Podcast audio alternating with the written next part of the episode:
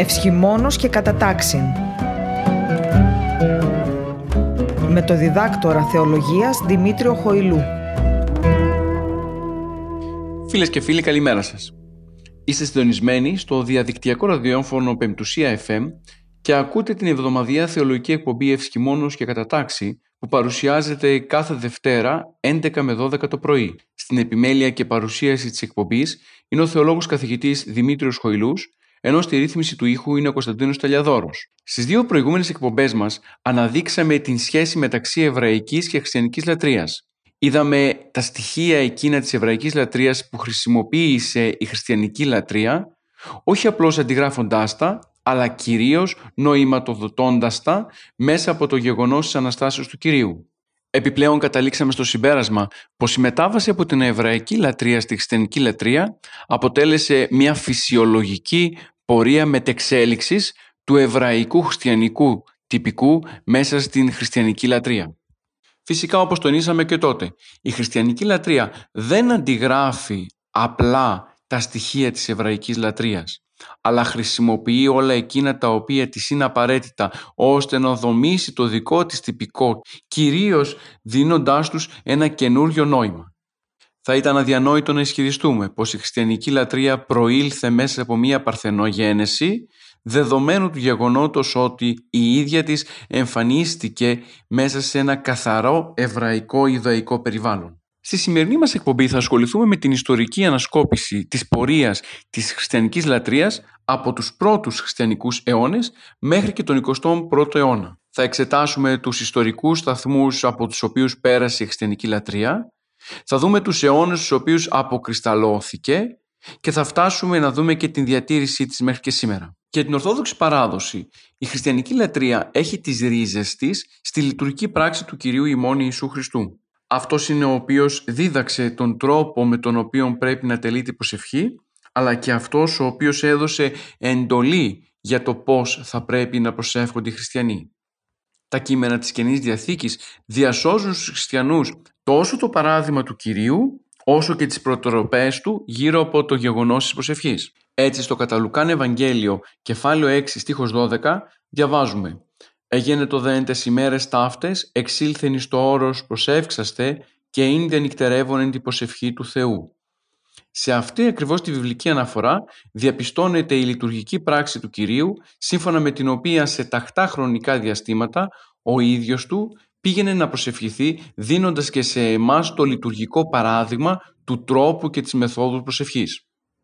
Μάλιστα σε άλλο Ευαγγέλιο, στο Καταμουθέον Ευαγγέλιο, Κεφάλαιο 5 στίχος 44, εκεί βλέπουμε την προτροπή του Κυρίου σύμφωνα με την οποία ο ίδιος λέει «Εγώ δεν λέγω ημίν αγαπάτε τους εχθρούς ημών, ευλογείτε τους καταρωμένους ημάς, καλώς ποιείτε τις μισούς συν και προσεύχεστε υπέρ των επηρεαζόντων ημάς και διοκόντων ημάς».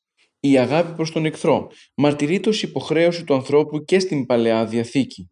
Ουδέμια βέβαια μαρτυρία υπάρχει περί λειτουργικής συλλογικής προσευχής υπέρ των εχθρών στην κοινότητα των Ιερουσαλήμων. Θα πρέπει να τονιστεί όμως πως η πρώτη εκκλησία των Ιερουσαλήμων είχε συνειδητοποιήσει την παραπάνω διδασκαλία σύμφωνα με την οποία ο άνθρωπος θα πρέπει να προσεύχεται υπέρ των εχθρών του και αυτό το συμπεραίνουμε και στην προσευχή του πρωτομάρτυρα Στεφάνου κατά την ώρα του λιθοβολισμού του, όπως αυτή διασώζεται μέσα από το κείμενο των πράξεων κεφάλαιο 7 στίχος 60.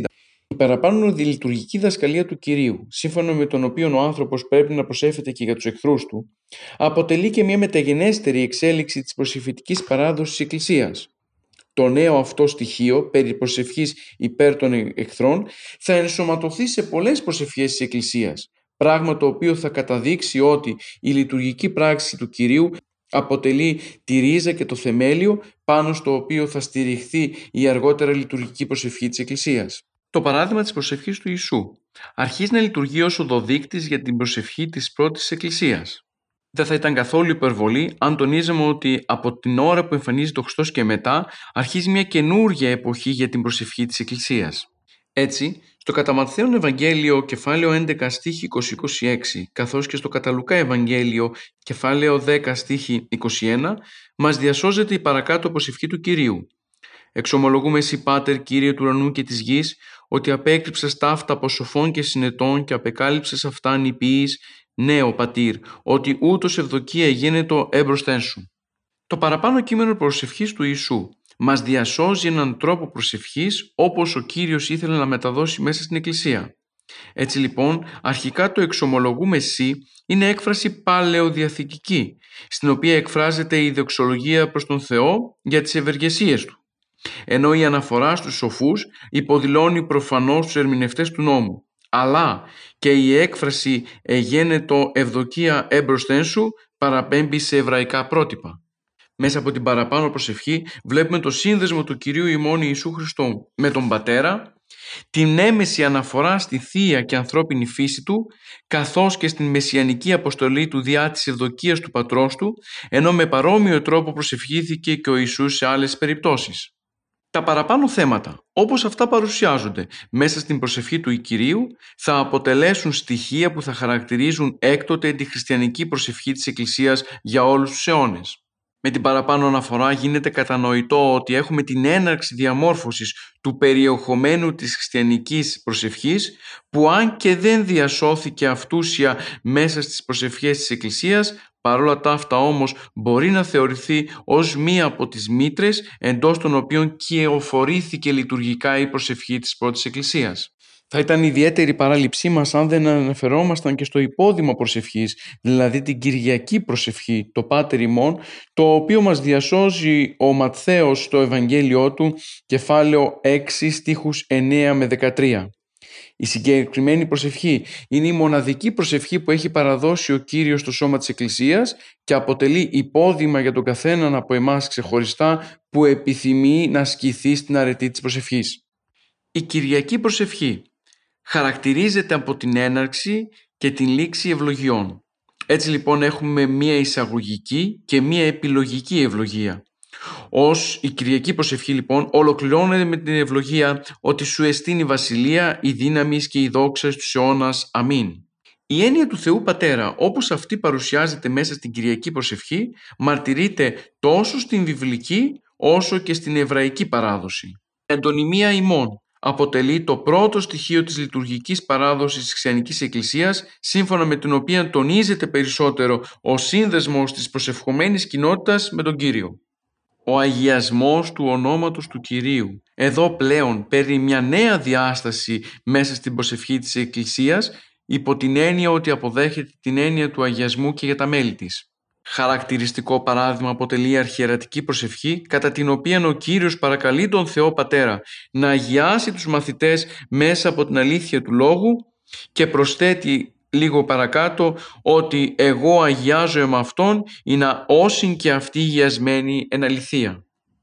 Πλέον για την Εκκλησία, ο αγιασμός του Θεού αποτελεί μία πράξη εκπλήρωσης του θελήματος του Θεού μέσα στον κόσμο σύμφωνα με το παράδειγμα του Κυρίου.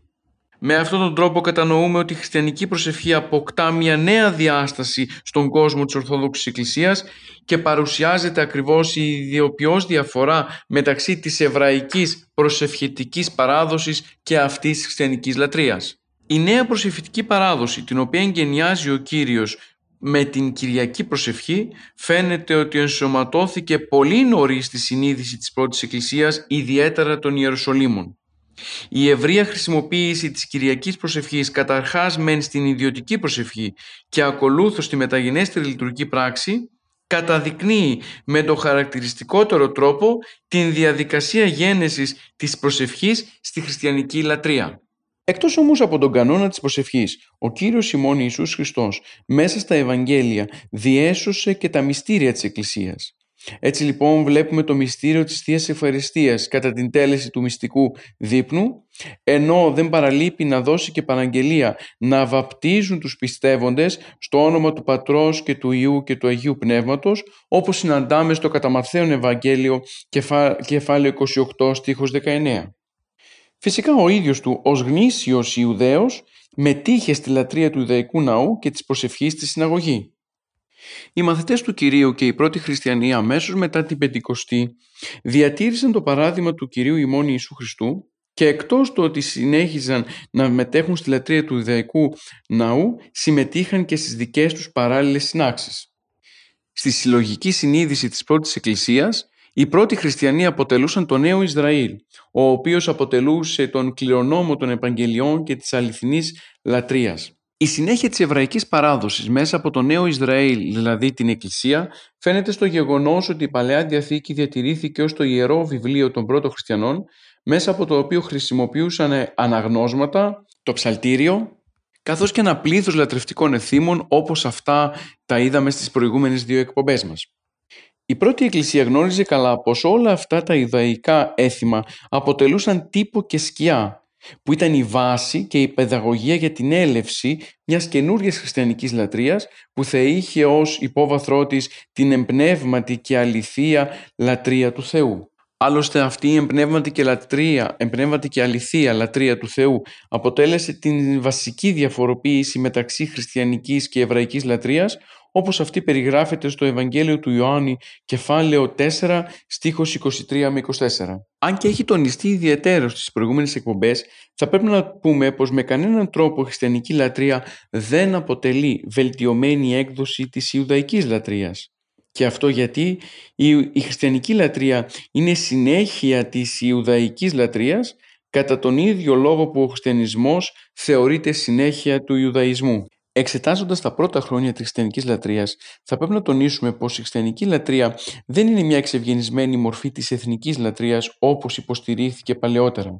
Και αυτό γιατί, γιατί η λατρεία των εθνικών, δηλαδή η ιδωλολατρική λατρεία, θεωρούνταν ήδη από τους πρώτους χρόνους ως λατρεία δαιμόνων ή πολύθεος πλάνη, που έπρεπε τελείως να εκριζωθεί μέσα από τις τάξεις των χριστιανών. Έτσι ήδη από την πρώτη στιγμή έγινε μια προσπάθεια να μην διατηρηθεί κανένα έθιμο ή καμία επιρροή μέσα από την εθνική λατρεία. Όσα στοιχεία παρέμειναν τελικά μέσα στη λατρεία ήταν περιφερειακά ή δεν είχαν ιδιαίτερη σημασία. Ό,τι διατηρήθηκε ή ήταν ακίνδυνο ή κοινός τρόπος εκδήλωσης λατρείας προς τον Θεό ή καρπός κάποιας εφιού στρατηγικής τακτικής. Για να γίνουμε πιο συγκεκριμένοι, θα αναφέρουμε την εορτή της γεννήσεως του ΑΕΤ του Ηλίου στις 25 Δεκεμβρίου, η οποία αντικαταστέθηκε από τα Χριστούγεννα, καθώς και ένα πλήθος άλλων εορταστικών λατρευτικών εορτών, τα οποία διατηρήθηκαν μέσα στο χώρο της Εκκλησίας, γιατί ουσιαστικά δεν δημιουργούσαν κάποιο πρόβλημα με την πίστη της Εκκλησίας, μιας και θα λέγαμε ότι ήταν τελείως ακίνδυνα. Συμπερασματικά, και πριν ακόμα εξετάσουμε την αποστολική και μεταποστολική εποχή, θα πρέπει να τονίσουμε ότι, ότι κύριος άξονας μέχρι και πριν τον πρώτο αιώνα της χριστιανικής λατρείας αποτέλεσε το παράδειγμα του Χριστού, το οποίο παραδόθηκε μέσα στην Εκκλησία και το οποίο ήταν η ρίζα από την οποία προήλθε η μετέπειτα χριστιανική λατρευτική παράδοση. Είναι ανάγκη να τονιστεί ιδιαίτερος. Όλη η μετέπειτα ιστορία της λατρείας μας μέσα στον χρόνο Στηρίχθηκε εξ ολοκλήρους στο πρόσωπο του Κυρίου, μιας και αυτός ήταν το σημείο αναφοράς για όλα τα λειτουργικά και λατρευτικά γεγονότα μέσα στο χώρο της Εκκλησίας. Εξετάζοντας τώρα τον πρώτο αιώνα, δηλαδή την, την εποχή της αποστολικής και μεταποστολικής περίοδου, θα πρέπει να τονίσουμε πως τις πρώτες μαρτυρίες για τη χριστιανική λατρεία μας τις προσφέρουν τα κείμενα της Καινής Διαθήκης καθώς και η πράξη των Αποστόλων. Ταυτόχρονα όμως λειτουργικές αναφορές έχουμε και μέσα στις επιστολές του Αποστόλου Παύλου. Την περίοδο αυτή η λατρεία είναι πολύ απλή. Συνίσταται σε συνάξεις που γίνονται το ασπέρας κατά το πρότυπο του μυστικού δείπνου, ενώ ολοκληρώνονται στις κοινές τράπεζες, δηλαδή τις αγάπες, οι οποίες γίνονται ακριβώς μετά το τέλος του μυστηρίου της Θείας Ευχαριστίας. Κατά το τυπικό αυτών των συνάξεων, διαβάζοντας, διαβάζονταν οι γραφές, δηλαδή κομμάτια μέσα από την Παλαιά Διαθήκη, ψάλλονταν ψαλμοί της Παλαιάς Διαθήκης και ίσως κατά τις πρώτες χριστιανικές εποχές να έχουμε και ποιητικές συνθέσεις όπως αυτές επισημένονται σε διάφορα αποστολικά κείμενα.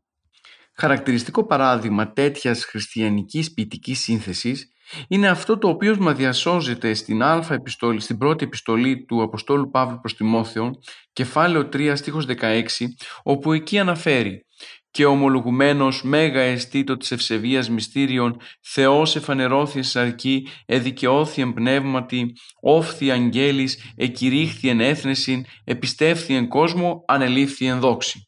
Σε αυτήν εδώ την εποχή ακόμα τολμίζουμε πως μαζί με τα αναγνώσματα της Παλαιάς Διαθήκης πολλές φορές διαβάζονταν επιστολές των Αποστόλων καθώς και πολύ αργότερα κομμάτια μέσα από τα Ευαγγέλια της Καινής Διαθήκης. Ως εδώ είναι εύκολο να διαπιστωθεί η αλλαγή μεταξύ της ατομικής προσευχής και της λειτουργικής προσευχής μέσα στην κοινότητα. Γεγονός το οποίο οδήγησε σε αυτή την αλλαγή αποτελεί η δασκαλία του Κυρίου περί της προσευχής που συναντάμε στο κατά Μαθαίον Ευαγγέλιο κεφάλαιο, κεφάλαιο 18 στίχος 19 ως 20. Πάλι λέγω ημίν ότι αν δύο συμφωνήσω συνεξιμών επί της γης περί παντός πράγματος ου εάν ετήσονται γεννήσετε αυτής παρά του πατρός μου του εν, του εν ουρανής. Ουγαρισίν δύο ή τρεις συνηγμένοι στο εμόν όνομα, εκεί ημί εν μέσω αυτό. Ιδιαίτερη σημασία για τη χριστιανική λατρεία παίζει το παραπάνω κομμάτι, γιατί ουσιαστικά κάνει λόγο περί της Εκκλησίας, δηλαδή της κοινότητας των πρώτων χριστιανών. Για πρώτη φορά, μέσα στην ιστορία της χριστιανικής λατρείας, η κοινότητα των χριστιανών θεωρείται σύναξη δύο ή τριών στο όνομα του Κυρίου και η προσευχή αυτής της συνάξεως της Εκκλησίας είναι πλέον συλλογική και αυτή η συλλογικότητα στηρίζεται σύμφωνα με τη διδασκαλία του Κυρίου στην δύναμη της συγκεκριμένης προσευχής. Στην ιστορία της χριστιανικής λατρείας πρώτη φορά συναντούμε τη συνάφεια μεταξύ κοινής πίστεως και προσευχής. Το αίτημα προς τον Θεό διατυπώνεται μέσα από την πίστη των μελών της Εκκλησίας και το γεγονός αυτό εγγυάται την αποτελεσματικότητα της λειτουργικής προσευχής.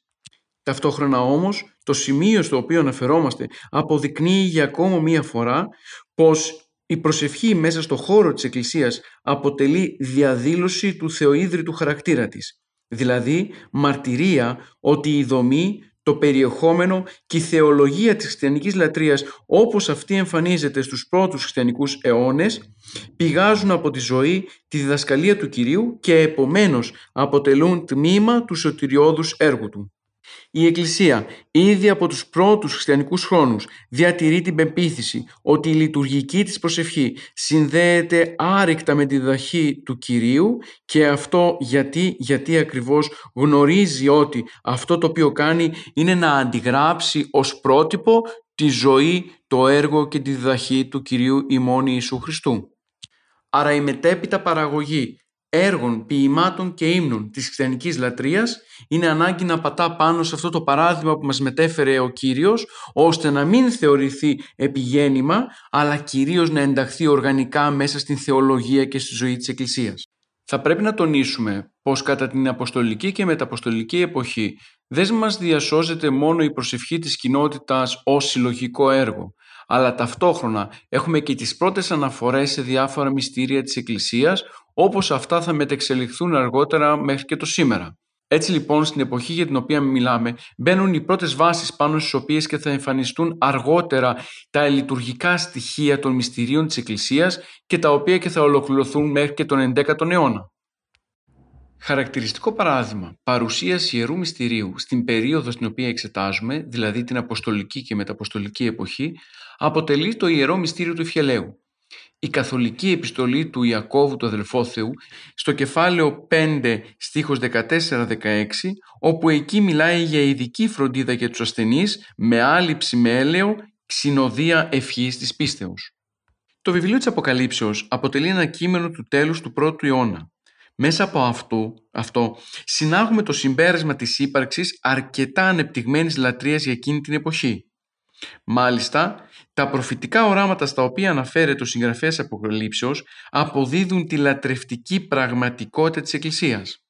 Στο ίδιο βιβλίο διασώζεται ο εορτασμός του Πάσχα, ο οποίος φαίνεται ότι τελικά έχει αποστολική προέλευση και εορτάζεται κατά την σύναξη που γίνεται την μία των Σαββάτων, που ήδη στην Αποκάλυψη ονομάζεται Κυριακή ημέρα και το συναντάμε στο κεφάλαιο Α της Αποκάλυψης στίχος 10.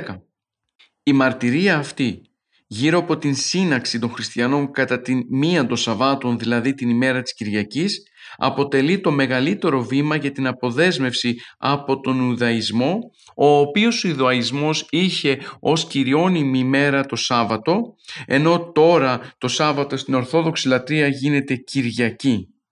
Στο ίδιο πλαίσιο συναντάμε τη διαφορά μεταξύ της περιτομής και του βαπτίσματος, της Λεβιτικής ιεροσύνης και της ιεροσύνης κατά την τάξη Μελχισεδέκ. Στις αρχές του δεύτερου αιώνα έχουμε καταγραφή της λειτουργικής παράδοσης της Εκκλησίας μας μέσα από το κείμενο της διδαχής των 12 Αποστόλων. Θα πρέπει να τονίσουμε πως οι Απόστολοι έχουν πλέον εκλείψει και παρόλα τα αυτά η παράδοσή τους και οι λειτουργικές τους υπομνηματίσεις προχωρούν μέσα, περνούν μέσα από το προφορικό τους κήρυγμα και διασώζονται στο κείμενο διδαχή των 12 Αποστόλων. Το παραπάνω κείμενο δεν διασώζει μονάχα την διδασκαλία των Αποστόλων, αλλά διασώζει την Θεία Λατρεία καθώς και άλλα λειτουργικά στοιχεία της χριστιανικής λατρείας όπως είναι το βάπτισμα, οι αγάπες, οι νηστείες, η καιρή της προσευχής, ο τρόπος της προσευχής, στοιχεία τα οποία αποτελούσαν το αρχικό αποστολικό κήρυγμα.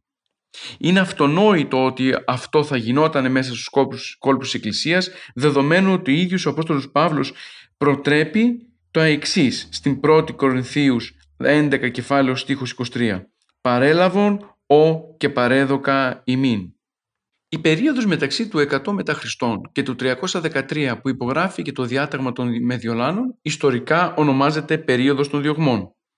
Είναι η περίοδος αυτή κατά την οποία η Εκκλησία πέρασε μέσα από φοβερούς διωγμούς τόσο από τον μέρος των Ιουδαίων όσο και από επίσημους αυτοκράτορες του Ρωμαϊκού κράτους. Και την παραπάνω ιστορική περίοδο υπάρχουν ιστορικές ε, μαρτυρίες οι οποίες και παραδίδουν το περιβάλλον της εκείνης της περίοδου. Έτσι, από ειδωλολατρική πλευρά έχουμε την περιγραφή των συνάξεων των χριστιανών από τον Πλήνιο τον νεότερο που έζησε μεταξύ του 98 και του 117 ο οποίος με την 26η επιστολή του κάνει αναφορά στη λατρεία της Εκκλησίας. Την εν λόγω επιστολή την έστειλε από τη Βυθινία της Μικράς Ασίας στον αυτοκράτορα Τραϊνό. Σύμφωνα λοιπόν με τον Πλήνιο, ο οποίος όπως και είπαμε αποτελεί μια έξω χριστιανική αναφορά, οι χριστιανοί πολυπληθείς και στην πόλη και στην επαρχία μαζεύονταν σε συγκεκριμένες ημέρες πριν από την ανατολή του ηλίου με σκοπό να ψάνουν στο Χριστό ως Θεό. Έδιναν υποσχέσεις ηθικής ζωής και σταθερότητα στην πίστη τους και συνάγονταν εκ νέου για να φάνε όλοι μαζί. Αναφέρεται επίσης σε δύο διακόνησες τις οποίες βασάνισε για να αντλήσει πληροφορίες τις οποίες και θεώρησε δυσιδαιμονίες. Ας σημειωθεί ότι οι πληροφορίες τις οποίες παίρνει ο Πλήβιος τις αντλεί μέσα από τις ανακρίσεις που έκανε ο ίδιος σε χριστιανούς. Ενώ όμως η παραπάνω αναφορά είναι εξωχριστιανική, την ίδια στιγμή έχουμε και από χριστιανικής πλευράς ομολογίες οι οποίες μας διασώζουν τον τρόπο με τον οποίο τελούνταν η Θεία Λειτουργία και η χριστιανική λατρεία την περίοδο την οποία εξετάζουμε. Αρχικά λοιπόν συναντάμε τον φιλόσοφο και μάρτυρα Ιουστίνο στην πρώτη απολογία του προς τον αυτοκράτορα Αντωνίνο τον Ευσεβή, καθώς και την αποστολική παράδοση του Αγίου Ιππολίτου Παπαρόμης. Στα παραπάνω κείμενα συναντάμε οργανωμένες εκκλησίες με επισκόπους, πρεσβύτερους και διακόνους, με μια λατρεία αρκετά ανεπτυγμένη και με έντονα λειτουργικά ενδιαφέροντα. Την περίοδο αυτή δεν έχουμε καταγεγραμμένα λειτουργικά κείμενα. Η λατρεία τελούνταν από στήθο, ενώ έχουμε αυτοσχέδιες προσευχές σύμφωνα και κατά τη δύναμη του προεστώτος, αλλά πάντα βάσει της ισχυρής προφορικής παράδοσης που διασώζονταν μέσα στο σώμα της Εκκλησίας. Ίσως τελικά η συγκυρία της μη καταγραφής των ιερών κειμένων της περίοδου που εξετάζουμε ίσως είναι αποτέλεσμα της Θείας Πρόνοιας δεδομένου ότι εάν υπήρχαν όλα αυτά τα αποστολικά κείμενα της περίοδου από το 100 μέχρι και το 313 τότε ίσως η λατρεία της Εκκλησίας να, οδηγούν, να οδηγούνταν σε μια απολυθοποίηση υπό την έννοια ότι δεν θα υπήρχε δυνατότητα συγκερασμού και προσαρμογής στις νέες ανάγκες που θα δημιουργούνταν με την πάρδο των αιώνων. Άλλωστε, η παράδοση του Κυρίου ημών Ιησού Χριστού και το παράδειγμα των Αποστόλων ήταν το σπέρμα και η ζύμη μέσα στην οποία εμφανίστηκαν όλες οι μετέπειτα λειτουργικές μορφές της χριστιανικής λατρείας και η δυνατότητα που μας δόθηκε να αναπτύξουμε τα ιδιαίτερα λειτουργικά χαρακτηριστικά μέσα στους αιώνες χρησιμοποιώντας φυσικά πάντα τα στοιχεία της κάθε εποχής. Σε αυτό το σημείο είναι ανάγκη να τονίσουμε πως εκτός από τις γραπτές μαρτυρίες γύρω από τον χριστιανική λατρεία την περίοδο την οποία εξετάζουμε, δηλαδή τον δεύτερον αιώνα, σπουδαίο ρόλο παίζει και η πρώιμη εκκλησιαστική τέχνη. Η εκκλησιαστική τέχνη είναι γεγονός που πλαισιώνει τη λειτουργική ζωή και έκφραση της Εκκλησίας ήδη από την πρώτη στιγμή. Ω συνέπεια αυτού του γεγονότος αποτελεί το ότι μπορεί να μας δώσει πολλές πληροφορίες σχετικά με τον τρόπο λατρείας των χριστιανών μέσα στην πορεία της ιστορίας. Αν και την περίοδο την οποία εξετάζουμε. Έχουμε πολύ περιορισμένα δείγματα εκκλησιαστικής τέχνης και λόγω της χρονικής απόστασης από την περίοδο εκείνη, αλλά κυρίως λόγω των ιδιαίτερων συνθήκων εκείνων των αιώνων, παρόλα τα αυτά, τα μικρά ψήγματα που μας έχουν παραδοθεί είναι ικανά να μας μεταφέρουν τα πρώτα και μερικά ελάχιστα δείγματα της χριστιανικής λατρείας. Έτσι λοιπόν, όπως θα δούμε και λίγο παρακάτω, οι κατακόμβες ή ακόμα και η εκκλησία στο Δούρα Ευρωπού της Συρίας είναι στοιχεία τα οποία μας ενισχύουν τις πληροφορίες που έχουμε γύρω από το γεγονός της χριστιανικής λατρείας για, την για τον δεύτερον αιώνα και μετέπειτα.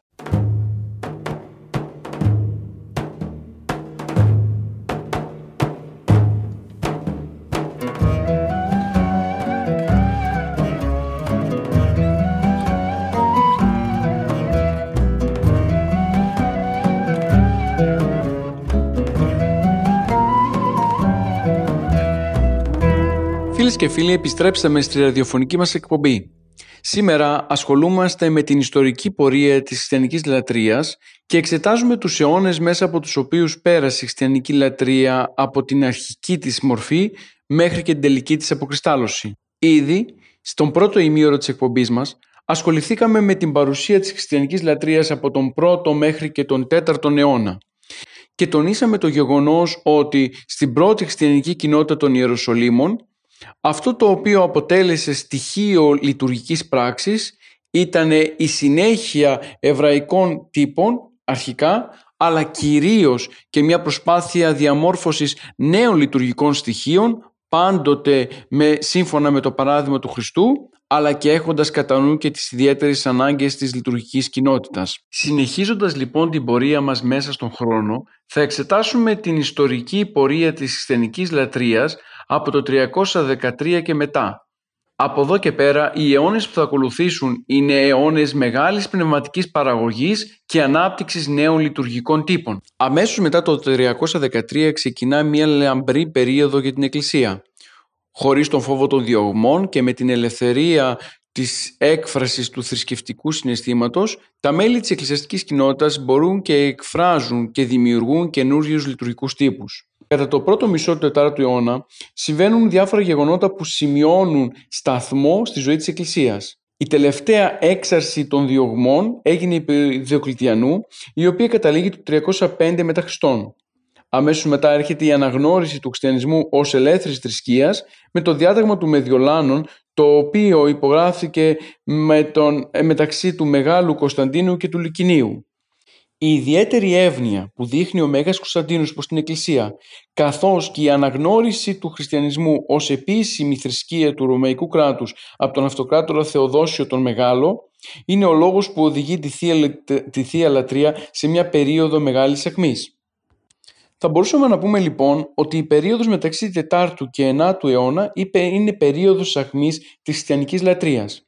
Και αυτό γιατί κατά αυτήν την περίοδο με βοήθεια των αυτοκρατόρων και με αυτοκρατορικές χορηγίες κτίζονται μεγάλοι ναοί και η χριστιανική λατρεία πλέον προσλαμβάνει λαμπρότητα και μεγαλοπρέπεια. Κατά την ίδια περίοδο εμφανίζονται οι μεγάλοι πατέρες της Εκκλησίας, αυτοί οι οποίοι με τη διδαχή και τα έργα τους την και την κατακόσμο παιδεία τους μπόρεσαν να στηρίξουν το οικοδόμημα της Εκκλησίας. Η εξαίρετη θεολογική τους μόρφωση, αλλά και οι σπουδές τους στα πανεπιστήμια της εποχής βοήθησαν ώστε αυτοί να ανυψώσουν τη λειτουργική πράξη της Εκκλησίας όχι μόνο συγγράφοντας λειτουργικά κείμενα, αλλά αποτυπώνοντας στα έργα τους τη μέχρι τότε ρευστή παράδοση και διαμορφώνοντας τελικά τη λειτουργική ζωή της Εκκλησίας με τη σφραγίδα της δικής τους προσωπικότητας. Αναφερόμενοι λοιπόν στη συμβολή των μεγάλων πατέρων στη διαμόρφωση της χριστιανικής λατρείας κατά τον 4ο και 5ο αιώνα, εννοούμε το λειτουργικό έργο όλων εκείνων των μεγάλων μορφών που κυριαρχούν στο νοητό στερέωμα της Εκκλησίας και μάλιστα αυτοί διακρίθηκαν τόσο για την αγιότητα του βίου τους, όσο και για την ορθοδοξία της πίστεώς τους. Πατέρες οι οποίοι βοήθησαν ώστε η χριστιανική λατρεία να εξελιχθεί και να αναπτυχθεί το λειτουργικό τυπικό ήταν ο Μέγας Αθανάσιος, ο Κύριος Ιεροσολύμων, ο Κύριος Αλεξανδρίας, ο Μέγας Βασίλειος, ο Γρηγόριος ο Θεολόγος, ο Γρηγόριος Νήσης, ο Ιερός Χρυσόστομος, ο Αμφιλόχιος Σικονίου, ο Επιφάνιος Κύπρου και τόσοι άλλοι. Εξ αυτών μπορούμε να επισημάνουμε ιδιαίτερα το Μέγα Βασίλειο, ο οποίος αποτελεί ο κατεξοχήν λειτουργικός Άγιος και ο μυσταγωγός της Εκκλησίας.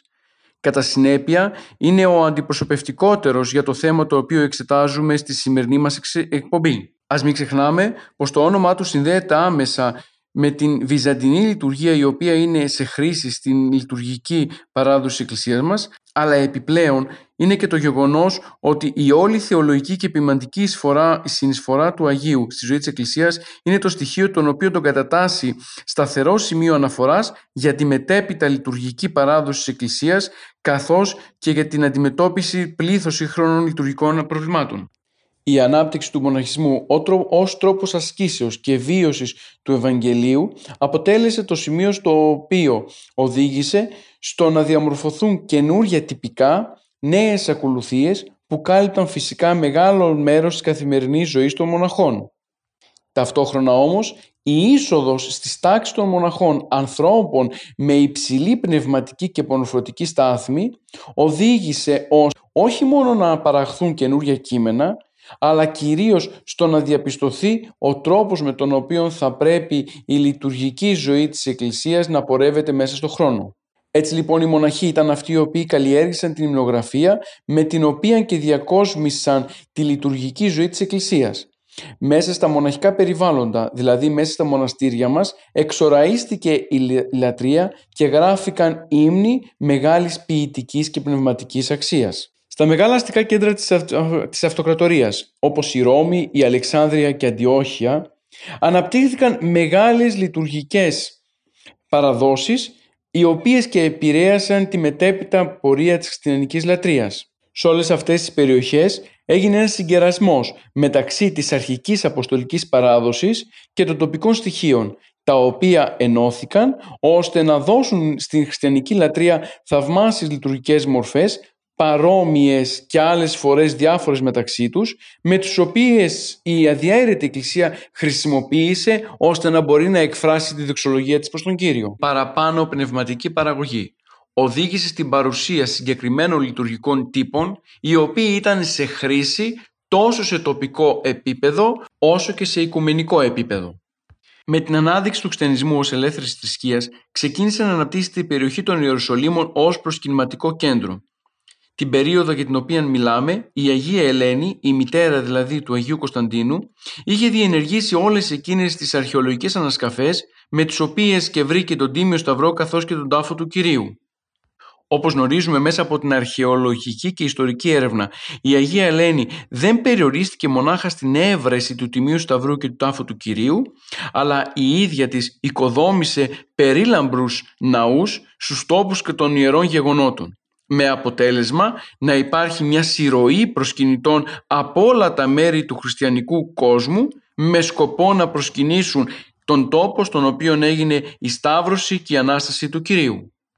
Η σταδιακή εγκατάσταση χριστιανών στην περιοχή της Παλαιστίνης καθώς και στο Σινά και η παρουσία και η εμφάνιση νέων μοναχικών αδελφοτήτων οδήγησε στο να δημιουργηθεί ένα δεύτερο λειτουργικό κέντρο το οποίο επηρέασε σημαντικά τη λειτουργική πράξη των κατατόπους εκκλησιών. Θα μπορούσαμε να πούμε ότι το λειτουργικό τυπικό της Παλαιστίνης, των Ιεροσολύμων και του Σινά είναι η ρίζα και το υπόβαθρο πάνω στο οποίο στηρίχθηκαν πολλές εορτές και ακολουθίες που έχουμε μέχρι και σήμερα.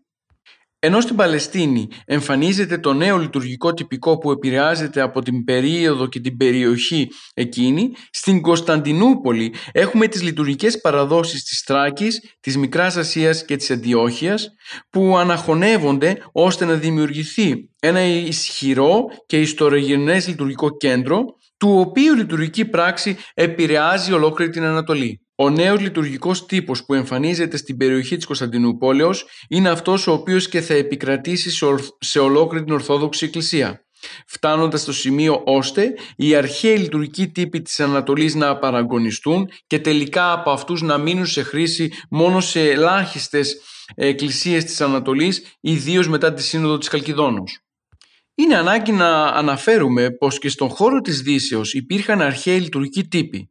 Έτσι, ο Αμβροσιανός των Μεδιολάνων, ο Γαλλικανικός της Γαλατίας, ο Μοζαραβικός της Ισπανίας, ο Κέλτικος των Βρετανικών νήσων και ο λειτουργικός τύπος της Καρχιδόνος της Βορείου Αφρικής ήταν ορισμένοι από τους αρχαίους λειτουργικούς τύπους που εμφανίστηκαν στην περιοχή της Δύσεως. Όμως, σιγά σιγά η ανάπτυξη του ρωμαϊκού λειτουργικού τύπου ήταν αυτός ο οποίος βοήθησε στο να επικρατήσει το συγκεκριμένο λειτουργικό τυπικό σε ολόκληρη την Ρωμαιοκαθολική Εκκλησία. Με την πάροδο των αιώνων, οι αρχαίοι λειτουργικοί τύποι της Δύσης σιγά σιγά εξέλιπαν ή παρέμειναν μικρά ψήγματα αυτών στις περιοχές στις οποίες εμφανίστηκαν αρχικά, όπως ήταν τα Μεδιόλανα, η Λιόν και το Τολέδο. Η περίοδος της αχμής μεταξύ 4ου και 9ου αιώνος, εκτός του ότι χαρακτηρίζεται από τη μεγάλη παραγωγή νέων λειτουργικών τύπων μέσα στο χώρο της Εκκλησίας, υπάρχει, αρχίζει να εμφανίζεται και το πρόβλημα των αιρέσεων. Χαρακτηριστικό παράδειγμα των αιρέσεων της εποχής ήταν η χρησιμοποίηση ύμνων στην προσπάθειά τους να διασώσουν την αιρετική τους διδασκαλία. Ως παράδειγμα, αναφέρουμε τη σύνταξη της Θάλιας από τον Άριο. Η Θάλια ήταν ένα κείμενο που περιείχε διάφορα είδη ασμάτων με θεολογικό περιεχόμενο. Στην προσπάθεια της Εκκλησία να αντιμετωπίσει την παραπάνω πρακτική των αιρέσεων, φτάνει στη σημείο να χρησιμοποιήσει την ημενογραφία ώστε να πολεμήσει τις αιρέσεις με το ίδιο, με το ίδιο όπλο. Έτσι λοιπόν, οι ύμνοι για την Εκκλησία γίνονται φορείς του Ορθόδοξου δόγματος, προσπαθώντας μέσα από αυτούς η Εκκλησία όχι μόνο να διδάξει, αλλά κυρίως να κατηχήσει το πίμνιο πάνω στα δόγματα τα οποία ο ίδιος ο Άριος και άλλες αιρέσεις πολεμούσαν. Από την περίοδο της οικονομαχίας μέχρι και την άλωση θα μπορούσαμε να πούμε ότι διανύεται μία περίοδος σχετικής παρακμής για τη λειτουργική παράδοση της Εκκλησίας, αλλά όχι όμως και στασιμότητας οι λειτουργικές συνθέσεις στην περίοδο στην οποία εξετάζουμε δεν έχουν τη δυναμική της προηγούμενης περίοδου. Γράφονται ευχές και καλλιεργεί τη μνογραφία στο είδος κυρίως των κανόνων. Οι παλιές ενοριακές ακολουθίες σιγά σιγά αρχίζουν και δίνουν τη θέση τους στις μοναχικές ακολουθίες που ακολουθούν κατά βάση το τυπικό των Ιεροσολύμων και ιδίως αυτού της Μονής του Αγίου Σάβα όπως επεξεργάστηκε από τους πατέρες της Ιεράς Μονής του Δίου.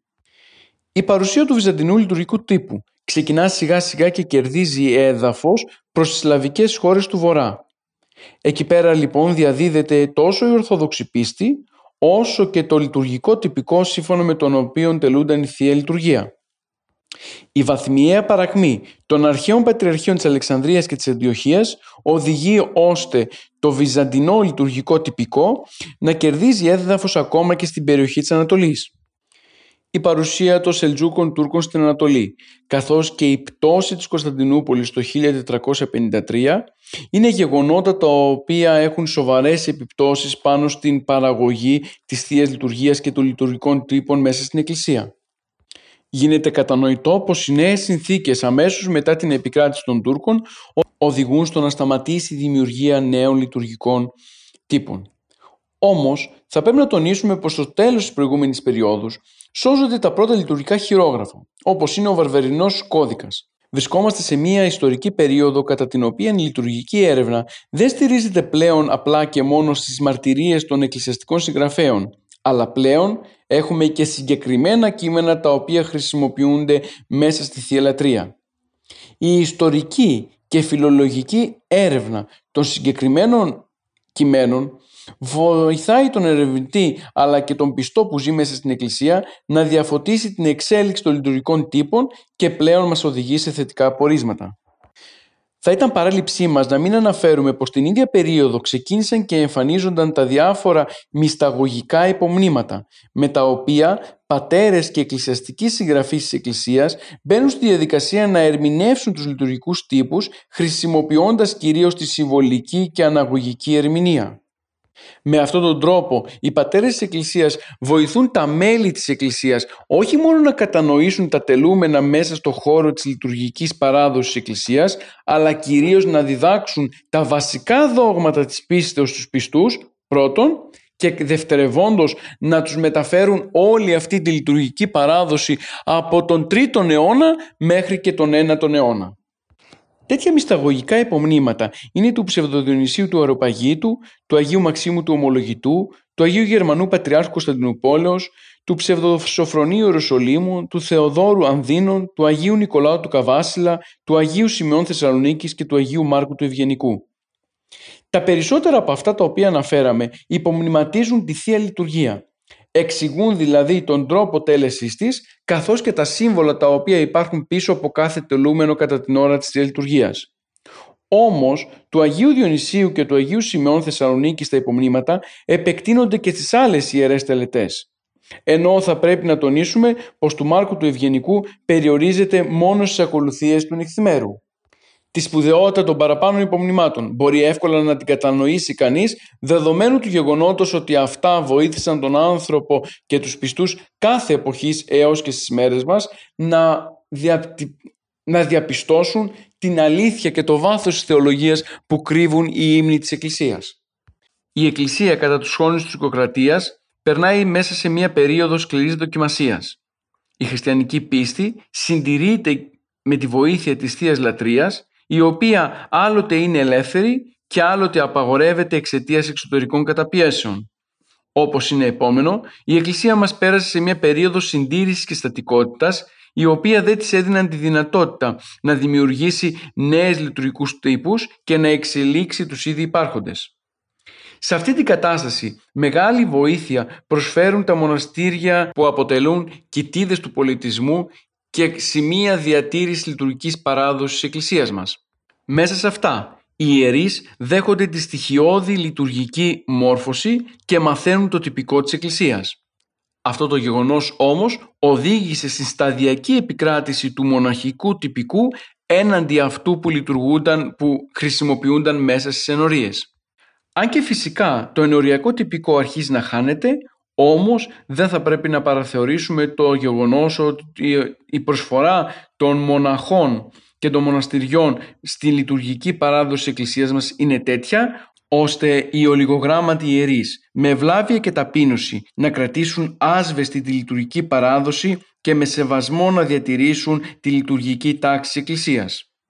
Βέβαια έγιναν τότε πολλές απλοποιήσεις επίσημες ή ανεπίσημες για να διασωθεί ό,τι ήταν δυνατόν από τον κατακλυσμό του Ισλαμισμού. Επικράτησε τα βαπτίσματα και οι γάμοι να γίνονται στα σπίτια και φυσικά εκτός της Θείας Λειτουργίας. Οι εσπερινές ακολουθίες και οι προγιασμένες μεταφέρθηκαν από το εσπέρας στο πρωί, οι λιτανίες περιορίστηκαν ή και εξέλιπαν, ενώ οι νέες δημιουργίες λειτουργικού τυπικού αναφέρονται μονάχα στον τομέα της λατρείας και αυτές περιορίζονται στις ακολουθίες των νεομαρτύρων, οι οποίοι νεομάρτυρες προβάλλονται για να αποτελέσουν οι ίδιοι τους φραγμό στους εξισλαμισμούς της περίοδου εκείνης. Κατά το τέλος της τουρκοκρατίας παρουσιάζεται στο Άγιον Όρος το κίνημα των λεγόμενων κολυβάδων. Επί τη βάση της δασκαλίας των πατέρων της Εκκλησίας εργάστηκαν οι πατέρες, οι συγκεκριμένοι κολυβάδες, για την ανανέωση της πνευματικής και λειτουργικής ζωής των Ορθοδόξων λαών. Το κίνημα των κολυβάδων είναι που τόνισε τη σημασία της Κυριακής και τα προνόμια της. Ενθάρρυνε τη συχνότερη συμμετοχή στα άχραντα μυστήρια, υπομνημάτισε τα ημονογραφικά κείμενα έγραψε νέες ακολουθίες κυρίως για νεομάρτυρες, συνέταξε νέα συνεξάρια ή ερμήνευσε τα παλιά και έδωσε πλέον μια ισχυρή όθηση στη λειτουργική κατήχηση του κλήρου και του λαού. Θα μπορούσαμε να πούμε πως το κίνημα των κολυβάδων αποτέλεσε μια κίνηση ανανεωτική μέσα στο χώρο της Εκκλησίας. Όχι καταρρύπτοντας τη λειτουργική παράδοση της Εκκλησίας μας, όσο δίνοντάς της ένα πνεύμα και κυρίως μια ισχυρή όθηση δεδομένου της καταστάσεως που επικρατούσε μέχρι τότε εξαιτίας της τουρκικής κατοχής. Οι κολυβάδες λοιπόν, αναδυφώντας την πατερική και ασκητική παράδοση της Ορθοδοξίας, εχάρισαν στην εποχή τους και το γένος φιλοκαλική έξοδο.